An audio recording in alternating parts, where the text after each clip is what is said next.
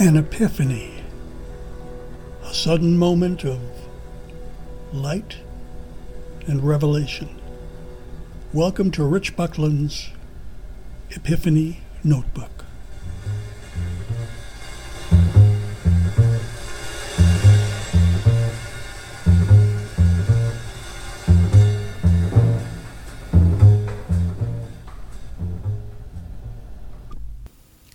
Walking a Mile with Joe South.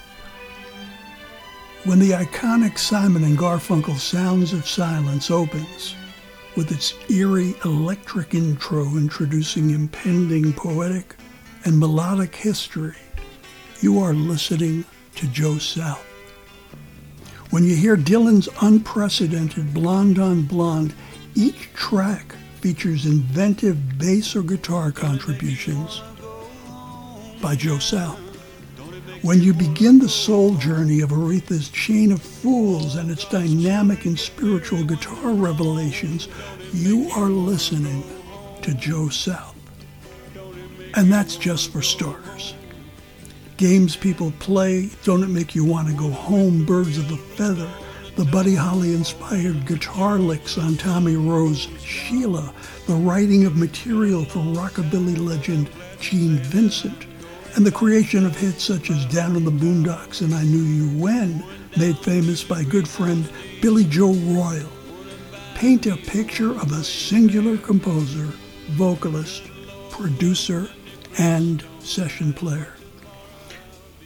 Joe South's tunes have been covered by Jerry Lee Lewis, Johnny Cash, Glen Campbell, Loretta Lynn, Carol Burnett, Andy Williams, Kitty Wells, Dottie West, Gomer Pyle himself, Jim Nabors, my dear friend Arlen Roth. This is a Hall of Fame list, gang. A Hall of Fame list.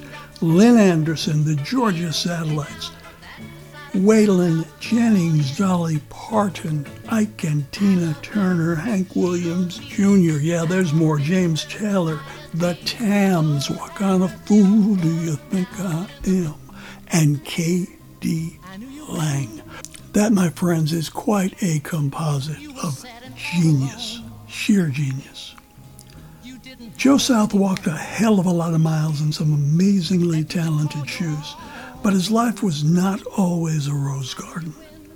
Joe's most commercially successful composition, though, was indeed Lynn Anderson's 1970 country pop anthem, I Never Promised You a Rose Garden. This was a hit in 16 countries worldwide. Lynn Anderson won a Grammy Award for her vocals, and Joe earned two Grammy nominations for it for Best Country Song and Song of the Year. And then Joe's emotional fortunes took a severe downslide. His brother Tommy committed suicide in 1971, sending Joe into a well documented spiral of despair, drugs, and severe depression. Many suffer from these ailments. Many come back. And Joe rebounded with strength and determination. The rest of his career speaks for itself. So dig this Elvis Presley, Aretha Franklin, and Bob Dylan all revered and respected the artistry of Joe South. All I'm saying is we should as well. Joe boarded what I call the mystery train at his home in Buford, Georgia on September the 5th, 2012. The cause of death was heart failure, which is quite ironic, for this was a poet and artist who was known to have one of the biggest hearts of any human being. Joe was 72 years old. And I've got to tell you, he left some damn big shoes to fill. Some big shoes to fill.